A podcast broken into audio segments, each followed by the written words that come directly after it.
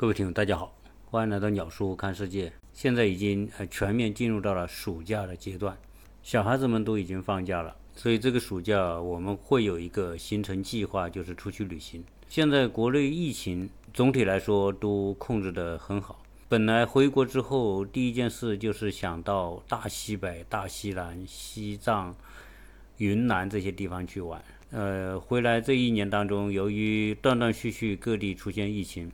和防控的原因，所以基本上没有做大跨度的旅行。所以再过几天，我们约了几个朋友一起要去新疆玩。新疆是我们向往已久的地方。呃，我们去过国内的不同的地域、不同的省份，但是新疆对于我来说还是第一次。我们家里的小朋友也没去过，所以我们相约几个朋友一起要开启到新疆的。旅程，呃，前不久正好我姐他们也是到新疆旅行，她给我的一个概念就是新疆实在是太大了，所以他们一出门就是坐车，一坐车就八九个小时，所以去新疆旅行给她的印象就是不停的坐车，然后非常的辛劳。我想那种观光式的旅行自然是这样嘛，因为新疆是中国面积最大的自治区。人又少，所以要看新疆的那些景区，自然是要花很多时间在路上。对于那种形式的旅行，其实我们已经早已不太感兴趣。所以那种要花很长时间在路上的旅行方式，我们就不太想。所以这一次呢，我们只选择去北疆的几个地方，其中重点当然就是伊犁、喀拉斯府，还有附近的几个景区吧。主要是想让孩子们感受一下中国的地域之辽阔。呃，我在美国的时候呢，是曾经开车跨越美美国的东西两岸，期间开车要大概三千公里。呃，美国的地理环境其实从西到东也是有很大变化的，但是中国的地质状况和美国又不太一样。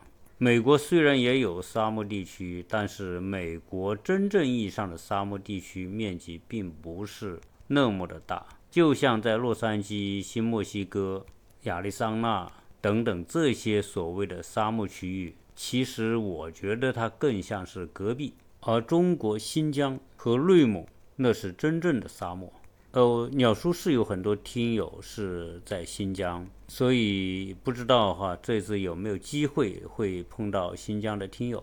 如果您恰巧是生活在新疆，特别是在北疆、乌鲁木齐或者是伊犁，说不定我们不仅从音频上可以见面，甚至我们可以面对面的相聚。我每次去旅行。基本上都会遇到一些听友，有些听友是非常热情，他们呃主动的跟我们约，大家聚在一起聊聊一些感兴趣的话题。呃，新疆当然它的地理环境、风俗习惯、风土人情都有很大的不同，所以我呢也特别想了解。如果能有幸遇到新疆的听友啊，我也希望可以从新疆听友那边更多的了解新疆的一些有趣的内容。我个人的想象当中，去新疆可能更多的是旅行，去见平时和我们东部地区或者是南方不一样的风景。传说中的北疆那么多美丽的风景，甚至有很多被人写成歌、被人传唱。去新疆应该说最好的方式人还是自驾。不过呢，这一次由于时间还是有限，所以我们基本上。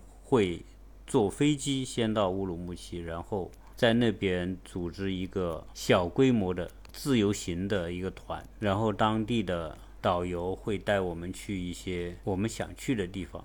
总的原则是我们不会太赶路、太辛苦。这一次呢，可能是先去探探路吧。以后其实如果有机会的话。呃，我更愿意去以自驾的方式去新疆，再从新疆去西藏。其实人一生当中最少要去一次西藏。我觉得如果能够把新疆和西藏连在一起，通过自驾的方式去完成，那一定会不虚此行。所以这一次我去新疆可能也会将一些对于新疆的观感和印象做成节目分享给我们的这些听友。由于现在是暑假的旅游旺季，说不定在我们这一次新疆行的同时，可能有其他地方的听友也到新疆去旅行。如果有这样的机会，我们可以在新疆意外邂逅的话，那也是一件特别有趣的事。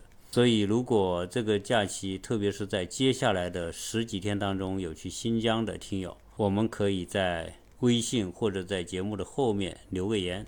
呃，另外跟大家预告一下，在明天晚上，鸟叔会有一期音频的直播，也就是在喜马拉雅里边。如果有兴趣的听友，欢迎明天晚上。十点，我们在直播当中相见，也希望大家分享一些自己的看法，或者提出一些想要沟通的问题。同时，我会在明天的直播当中，将近期我所收到的一些听友的反馈意见或者是问题，跟大家在直播当中进行分享。明天晚上十点，我们不见不散。